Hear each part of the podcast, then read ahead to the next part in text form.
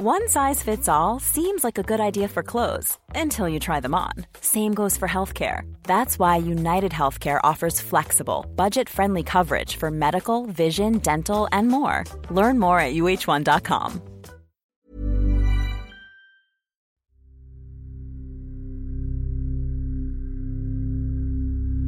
Ang mabait na tagalinis. Magandang araw po sa inyong lahat. Tawagin niyo na lang akong Rosie. Ibabahagi ko po sa inyo ang kwento ng janitor namin sa school. Noong nag-aaral pa ako bilang senior high student, grade 11 ako noon, may naging close akong janitress na ang pangalan ay Ate Mila. Mabait siyang tagalinis.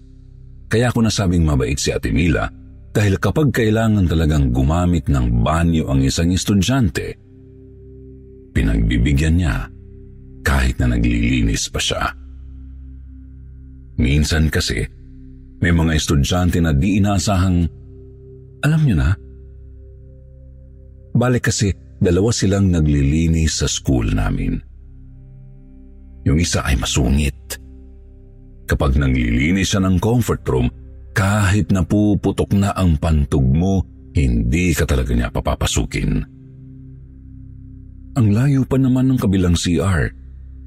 Hindi kagaya ni Ate Mila, kapag pinakiusapan mo siya, papapasukin ka niya. Ako kasi, pasintabi na lang po sa lahat. Hmm, may routine po kasing nakasanayan ang katawan ko sa pagdumi. At sakto naman na nasa oras ito ng paglilinis ni Ate Mila. Kaya madalas akong suki ng banyo at kaya rin naging close ko si Ate Mila. Minsan pa nga siya ang nag-aabot ng isang tabo ng tubig sa akin bilang panghugas. Madalas kaming nagkakwentuhan kapag break time naming mga estudyante.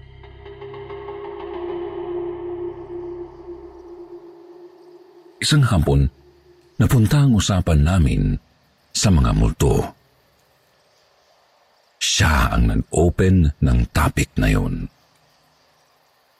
Ang sabi niya sa akin, talagang expected niya na may mga multo daw talaga sa eskwelahan. May iilan na daw siyang karanasan, lalo pat minsan ay mayroon siyang pasok sa gabi. Sa school po kasi namin ay merong mga panghapong klase. Simula 4pm hanggang 9pm ang pasok nila.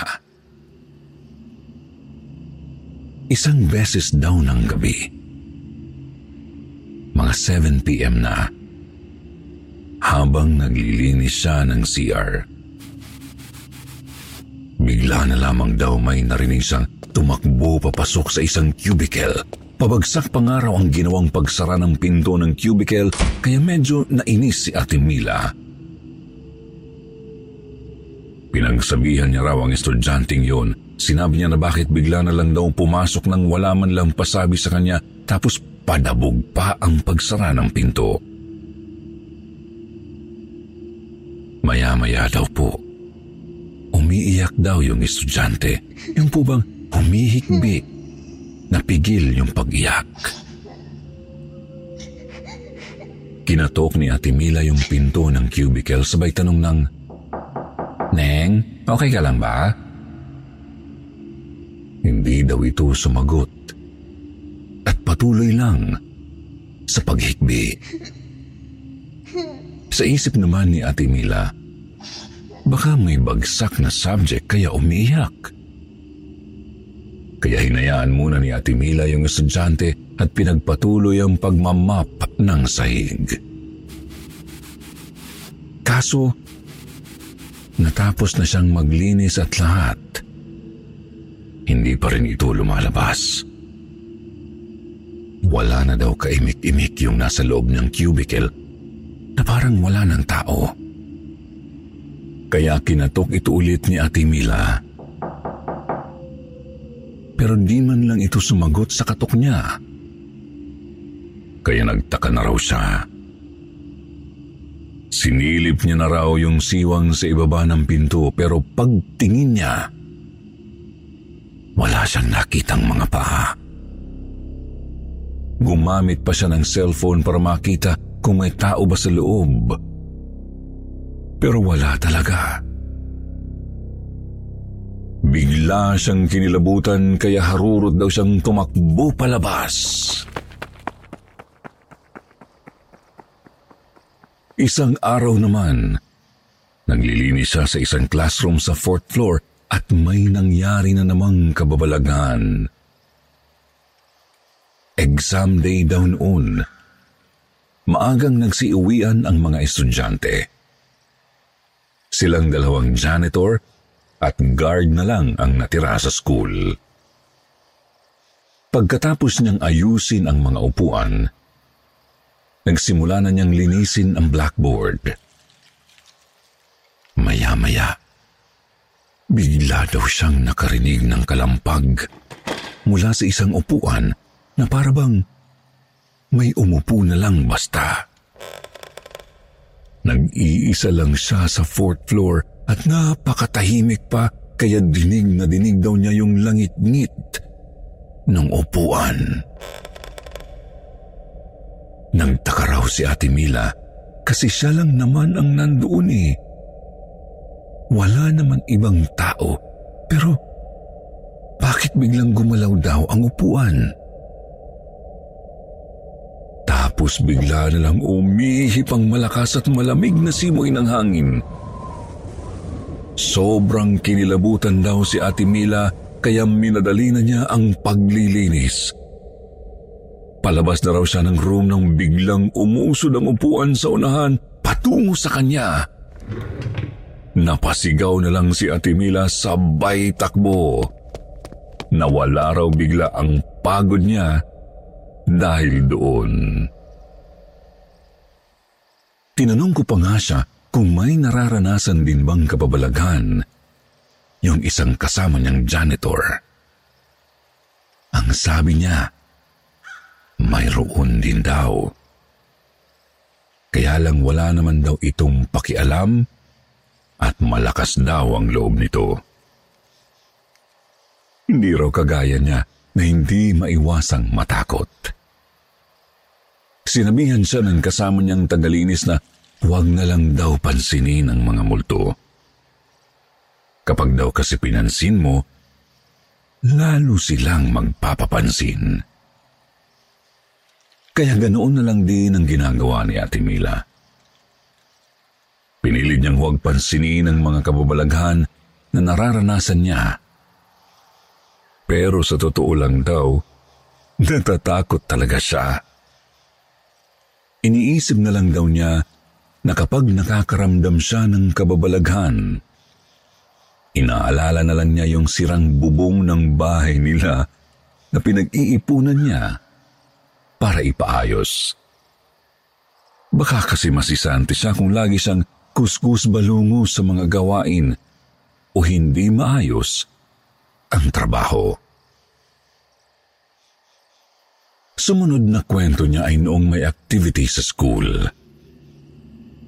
Nag-overnight ang ilang mga estudyante at sa classroom nila sila matutulog. Siguro pinakamarami na ang sampung estudyante kada room. Bago siya umuwi, sinilip niya lang ang bawat room kung may nakaligtaan pa siyang gawin. Pagpasok niya sa isang classroom, may isang babaeng estudyante ang nakatayo at nakapaharap sa bintana ng silid. Hindi niya kita ang mukha nito kasi nakatalikod ito sa kanya. Nagtaka si Ate Mila kasi suot pa rin nito ang uniforme. E lahat daw ng umatendang activity na yon ay nakakasual. At saka, bakit hindi niya kasama ang homeroom teacher niya? Bawat classroom kasi ay may isang teacher para magbantay sa mga bata. Nasa na si Ma'am Tamayo? Bakit di mo kasama? Hindi raw ito sumagot sa tanong niya. Nakatalikod lang siya kaya sinabihan na lang ito ng pabiro na Sige, hintayin mo na lang si ma'am. Huwag ka masyado magkakalat ha. Opo, ate. Yun lang daw ang nakuha niyang sagot at saka siya umalis. Naglakad na daw siya sa hallway pero pagdaan niya sa sumunod na classroom, nakita daw niya si Ma'am Tamayo na nandoon. Kasama ang mga estudyante niya. Kinabahan na naman si Ate Mila. Sino yung estudyanteng naka-uniforme na nakita niya sa kabilang classroom? Medyo nakakatunog na kasi siyang Multo yung nakita niya. Tinanong niya si Ma'am Tamayo kung may naiwan ba bang estudyante sa kamilang room. Sabi naman ito, wala na daw. Pinagsama na lang daw ang grupo nila sa kabilang klase dahil kakaunti lang naman sila at kakasya na sa isang silid. Kaya sabi ni Ate Mila, Eh, ma'am, may isang student po yatang naiwan sa kabilang room? Kumunot noo daw si Ma'am Tamayo at sinabi nitong, imposible daw yun. Sabay silang sumilip sa kabilang room at ayun na nga, walang katao-tao. Bakit Mila? May nakita ka ba dun sa classroom? Tumango lang daw si Ate Mila at sinabi ni Ma'am Tamayo na kaya nga rin kami lumipat sa kabilang room. Ayaw na ayaw ko dyan sa classroom na yan. Madalas pakiramdam ko lagi may nakatingin sa akin. Minsan naman, biglang gagalaw ang upuan. Napaisip si Ate Mila. Pati pala teacher ay nakararanas ng mga kababalaghan sa gusaling iyon. Napatingin na lang daw siya sa nakabukas na pinto ng classroom bago siya naglakad papalayo. Yun po ang kwento ni Ate Mila sa akin. Ang hindi ko alam, yun na pala ang magiging huling kwentuhan namin. Bigla na lang siyang nawala isang araw. Lagi na lang kasi yung masungit na janitress ang naglilinis ng banyo. Hindi na tuloy ako makasingit kapag kailangan kong mag-CR. Naglakas loob akong kausapin ang masungit na janitress. Nalaman kong Ate Carol ang pangalan niya. Sinabi niya na nag-resign na raw si Ate Mila dahil hindi na niya kinaya ang kababalaghang nangyayari sa kanya. Napaisip ako noon, pwede ba yun? Meron pa bang mas malalang nangyari sa kanya? Ang sabi ng masungit na janitor na si Ate Carol, isang araw daw noon, habang naglilinis si Ate Mila sa isang classroom sa fourth floor, kung saan nakita niya ang isang estudyanteng nakatalikod. Doon siya nakarinig ng pagsitsit. Hindi mo na yon pinansin ni Ate Mila. Palakas daw ng palakas ang sitsit, kaya tumindig na ang balahibo niya. Mananatili raw sanang kalmado si Ate Mila, pero nagulat na lamang siya ng mismong pangalan niya ang tinawag. Ate Mila. Parang hangin lang daw yung dumaan na may boses. Pagkatapos ay may biglang humawak sa kanyang balikat. Kahit na siya lang ang tao na naruroon. Nakita na lang daw ni Ate Carol na nagsisisigaw si Ate Mila pababa ng hagdan. Tapos kinabukasan daw ay nagsabi na nga ito na magre-resign. Dagdag pa daw ni Ate Mila, parang sinusundan na daw siya ng estudyante hanggang sa bahay nila. Sa totoo lang nalungkot ako sa pag-alis ni Ate Mila. Napapaisip tuloy ako na pati pala multo siguro ay nababaitan kay Ate Mila. Kaya siguro siya pinagpapakitaan nito. O baka naman may gustong sabihin sa kanya? Kung ano man yun, si Ate Mila lang ang makakatuklas kung haharapin niya yung multong nagpaparamdam sa kanya.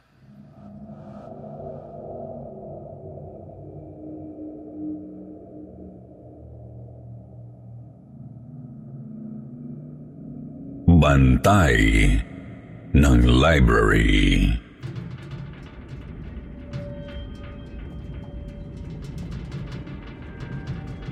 Magandang tanghali po sa lahat ng tagapakinig ng kwentong takip silim.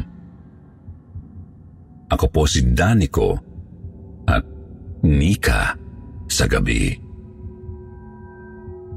Ang kwento ko po ay nangyari noong ako ay high school taong 1999. Noon po kasi nagpapahiram ng libro ang eskwelahan namin na ginagamit namin sa buong taon. At bago matapos ang taon, isinasauli namin ito. Kung maagap ka, bago ang mga librong makukuha mo. Kapag naman pahuli-huli ka, luma na ang makukuha mo at madalas Hiring for your small business? If you're not looking for professionals on LinkedIn, you're looking in the wrong place. That's like looking for your car keys in a fish tank. LinkedIn helps you hire professionals you can't find anywhere else, even those who aren't actively searching for a new job but might be open to the perfect role. In a given month, over 70% of LinkedIn users don't even visit other leading job sites. So start looking in the right place. With LinkedIn, you can hire professionals like a professional. Post your free job on linkedin.com slash people today. Millions of people have lost weight with personalized plans from Noom. Like Evan, who can't stand salads and still lost 50 pounds. Salads generally for most people are the easy button, right? For me, that wasn't an option. I never really was a salad guy. That's just not who I am. But Noom worked for me. Get your personalized plan today at Noom.com. Real Noom user compensated to provide their story. In four weeks, the typical Noom user can expect to lose one to two pounds per week. Individual results may vary. na rin. Kagaya po ng nangyari sa akin. Lagi akong late kung pumasok dahil nagbabantay pa ako sa karinderya namin. Hinihintay kong matapos magluto ang nanay ko bago ako pumasok sa eskwela. Pero ayos lang naman na hindi ako nakakuha ng kumpleto o bagong libro dahil mayroon namang libro sa aming library. Sinabi rin naman sa amin na naroon ang mga librong kailangan namin. Hindi lang pwedeng hiramin para iuwi sa bahay dahil hindi magagamit ng ibang kailangan din doon. Kaya sa tuwing may assignment kami, nagpupunta ako sa library para gumawa na bago umuwi ng bahay. Dahil naging suki ako ng library namin tuwing uwian, iniiwan sa akin ng teacher naming bantay sa library ang susi. At inadaan ko na lang ito sa bahay nila bago ako umuwi sa amin. Dahil doon din naman ang daan ko pauwi. Pailan-ilan lang din ang mga estudyanteng nagpupunta sa library dahil ang iba ay ayaw. Nakarating sa akin ang usap-usapan na may multo raw sa library. Hindi ko na lang pinansin dahil inisip kong tinatakot lang nila ako para hindi na ako pumunta doon at hindi makagawa ng takdang aralin. Dahil sa kagustuhan kong makapagpasa ng mga assignments at projects, patuloy akong pumupunta sa library. Hanggang sa napansin kong isa-isa nang nag-aalisan ang mga kasambayan ko dahil mag-uuwian na. Habang nagsusulat ako, kagaya ng palaging nangyayari, lumapit sa akin si Ma'am Dulce at ibinigay ang susi dahil uuwi na raw siya. Nagbilin pa siyang libutin ko ang buong silid bago isara dahil baka may maiwang estudyante. Nagsasara ang eskwelahan namin ng alas 6 kaya nagmamadali ako sa pagsusulat dahil Mapapagalitan na naman ako ng guard kapag nag-ikot na siya sa buong eskwelahan. Palagi kasing ako na lang ang naiiwan. Laging ako ang nasisita niya. Kaya nasanay na rin siyang ang library ang pinakahuling silid na binibisita niya. Naghahabol na ako ng oras dahil mag-aalas 6 na. Wala na kasing oras na puntahan sa umaga ang library dahil unang subject namin ang ginagawa kong assignment. Hindi ko alam kung sa tagal ko nang pabalik-balik sa silid na yun, noon ko lang naramdaman na ang lamig-lamig ng klima ng sandaling iyon. Natural naman na malamig doon pero ng oras na yun ay talagang malamig nakakakilabot. Napakatahimik pa. Nakikita kong tumatayo ang balahibo ko sa katawan. Nang pakiramdaman ko ang paligid, nakarinig ako na may kasama pa pala ako sa library dahil may naglalakad pa sa bandang dulo. Nasa gitnang bahagi kasi ako kaya naririnig ko ang galaw niya. Naririnig ko rin parang nagbabalik siya ng libro sa lalagyanan. Pagkatapos, tumahimik ulit ang paligid. Inisip kong baka bumalik uli siya sa pagbabasa o kaya'y sa pagsusulat. Maya-maya, bigla na lang may Nabagsak na mga libro. Sisitahin ko sana yung estudyanteng nasa dulo pero narinig ko na naman siyang pinupulot na ang mga nahulog. Dahil sa tahimik ng silid, ang lakas ng dating ng ingay na ginagawa niya. Maya-maya, naririnig kong nagtutuktok naman siya ng ballpen sa lamesa. Doon na ako nairita kasi nawawala na ang konsentrasyon ko sa aking ginagawa. Nagmamadali pa naman ako. Tumayo na ako at nilapitan siya para sitahin. Gulat na gulat ako nang puntahan ang pwesto niya dahil wala siya doon. Wala akong nakitang estudyante doon. Walang bag o gamit sa eskwelang naroroon. Pero may ilang librong naiwan sa ibabaw ng lamesa na sa tingin ko'y hindi na naibalik ng ibang estudyante bago umuwi. Mamilis kong ibinalik ang mga libro sa lalagyanan dahil gusto ko na ring umuwi. Maya-maya ay narinig kong may naglakad papuntang pintuan. Nang silipin ko, wala naman akong nakita. Kinilabutan na ako kaya nagmadali akong bumalik sa pwesto ko para kunin ang mga gamit ko. Habang naglalagay ako ng mga gamit sa bag ko, nakarinig ako ng boses na sumabay sa hangin. Dumaan lang ito sa tenga ko. Dinig na dinig ko ang sinabi niyang, umuwi na raw ako. Pagkatapos noon, biglang namatay ang ilaw ng paisa-isa mula sa dulo ng library hanggang sa pwesto ko na lang ang natirang bukas ang ilaw. Sa sobrang takot ko, nanginginig akong tumakbo papunta sa pintuan. Narinig ko rin ang tunog ng ilaw habang nagpapatay sindi sa pwestong iniwan ko. Nangangatog akong lumabas ng library. Nagulat pa ako nang biglang sumulpot ang gwardya at bigla akong tinanong kung ako'y pauwi na raw. Napasigaw ako dahil sa pagkabikla. Binatukan pa niya ako dahil bakit ko raw sa sinigawan eh ang sakit daw sa tenga ng boses ko.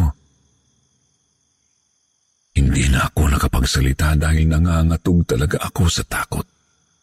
Tapos sinabihan pa niya akong patayin ang ilaw sa library bago ko raw isara. Nagtataka ako. Kasi namatay ang lahat ng ilaw nang lumabas ako. Pero nang tingnan ko, nakabukas nga lahat. Maliwanag ang loob ng library. Sinabihan ko si Kuyang Guard na samahan ako sa loob para patayin ang ilaw kasi hindi ko yun papatayin kapag ako lang mag-isa. Tinanong pa niya ako kung bakit.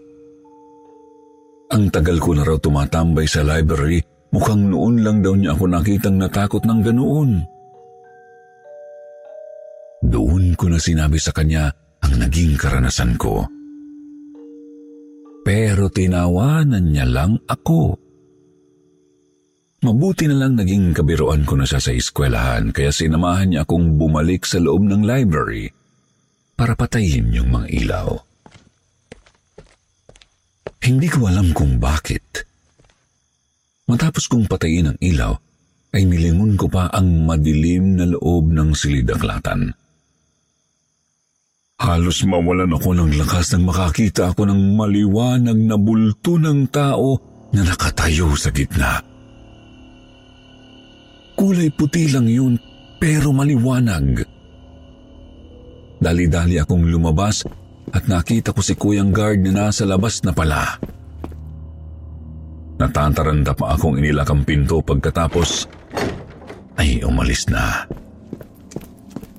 Hinanap ko si Kuyang Guard pero nagulat ako kasi nasa kabilang banda na siya ng eskwelahan. Nagtataka ako kung paano siyang nakarating agad doon samantalang naabutan ko pa siyang nakatayo lang sa labas ng library. Naglock lang ako ng pinto pagkatapos ay naroon na siya sa kabila. Sumisipol pa siya habang naglalakad. Hindi ko na lang pinansin si kuya. Nagmamadali akong lumabas na ng eskwelahan. Pagdating ko sa gate, nakita ko si Kuyang Guard na nag-aayos ng ilang gamit. Nasabi ko sa sarili ko, bakit ang bilis naman niyang maglakad? Samantalang ako ay halos tumakbo na sa pagmamadali. Pero naunahan pa niya ako sa gate. Dali-dali ko siyang nilapitan. Tatanungin ko pa sana siya pero naunahan niya ako ng tanong kung bakit daw ako ay hindi pa umuwi. Tumambay na naman daw ba ako sa library? Kumabog bigla ang dibdib ko. Kaya nagulat pa siya. Bakit daw ako namumutla? Doon ko sinabi sa kanya ang lahat ng nangyari. Pero ikinagulat ko pang lalo ang sinabi niya. Naggagayak pa lang daw siya para libutin ang buong paaralan kaya imposible daw na makita niya ako sa gawin ng library. Sa sobrang takot ko, sinabihan ko siyang mag-ingat na lang sa pag-check ng mga classrooms. Natatawa niyang sinabi sa akin na matagal na raw siyang nakakasalubong ng mga multo habang iniikot ang buong eskwelahan. Nasasanay na nga raw siya sa ganoong sitwasyon. Natatawa pa siya dahil sa tagal ko raw na tumatambay sa library ay noon lang ako pinagparamdaman. Sabi pa niya, Baka raw ayaw na akong patambayin doon o abutan ng dilim. Kaya ako'y pinauuwi na. Sa kanya ko rin nalaman na may engkanto daw sa likod ng library. Doon daw nakatira sa malaking puno ng akasya. Bakanting lote na kasi ang likod ng library at hindi na yon sakop ng eskwelahan. Kapag daw nag-iikot siya sa school at natatapat siya sa library, naririnig daw niyang may kumakaluskos sa loob. Minsan daw nag-iingay na parang ginagalaw ang mga libro. Nagbiro pa siya na baka nagbabasa tuwing gabi. Baka nga raw matalino na yon kaysa sa mga estudyante. Kagaya ng palagi kong ginagawa, idinaan ko kay ma'am ang susi ng library. Hindi ko na lang sinabi ang naranasan ko sa library dahil ayaw ko rin siyang matakot.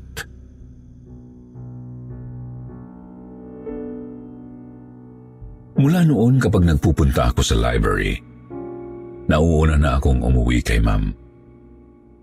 Nagulat pa siya sa akin kaya sinabi ko na lang, magbabantay pa ako sa karinderya ni nanay. Isa pang karanasan ko ay nang minsang pumunta ako sa banyo ng eskwelahan. Narinig ko ang dalawang estudyante na nag-uusap tungkol sa library hindi lang pala ako ang nakakaranas ng kababalaghan doon. Habang nasa loob ako ng cubicle, naririnig ko silang nagkwekwentuhan na mayroon daw isang maingay sa bandang dulo ng library. Pero nang puntahan daw nila para sitahin, wala naman daw silang naabutang estudyante doon. Pareho nila itong naranasan pero magkaibang araw at oras. Dahil hindi naman sila magkasama, pero pareho nilang naranasan. Parehong pareho ng aking naranasan ang nangyari sa kanila. Doon ko naisip na baka nga tama si Kuyang Guard. Ayaw ng nilalang na yun na may estudyante sa library. Pero sana lang ay huwag siyang manakit ng estudyante. Habang lumilipas ang panahon, ang nagpasa-pasang kwento tungkol sa library ay nakarating na sa mga guro. Napansin din nila yon dahil halos wala nang pumupunta doon. Kaya ang ginawa nila, inilipat ng silid ang library. Ginawa na lang bodega ang silid na yun. Natakot din siguro silang baka may mga estudyanteng bigla na lang masapian kapag tumagal. Naging laman uli ako ng library nang ilipat ito ng pwesto. Pero hindi na ako gaanong nagtatagal kasi ang init na sa bago nitong silid. Naisip ko lang, may kinalaman kaya ang klima ng isang lugar para tirahan ng mga multo o kung anong nilalang? Curious lang naman ako kasi yung dating library namin malamig talaga kahit tanghali o yung mga oras na tirik ang araw. Dapat di ba ay mainit doon dahil bukod sa sarado ang lahat ng bintana, ay talagang kulob ang lugar. Saka wala kasing ventilador doon. Hanggang dito na lang po ang aking kwento. Marami pong salamat sa inyong lahat, lalo na po sa bumubuo ng kwentong takip silim.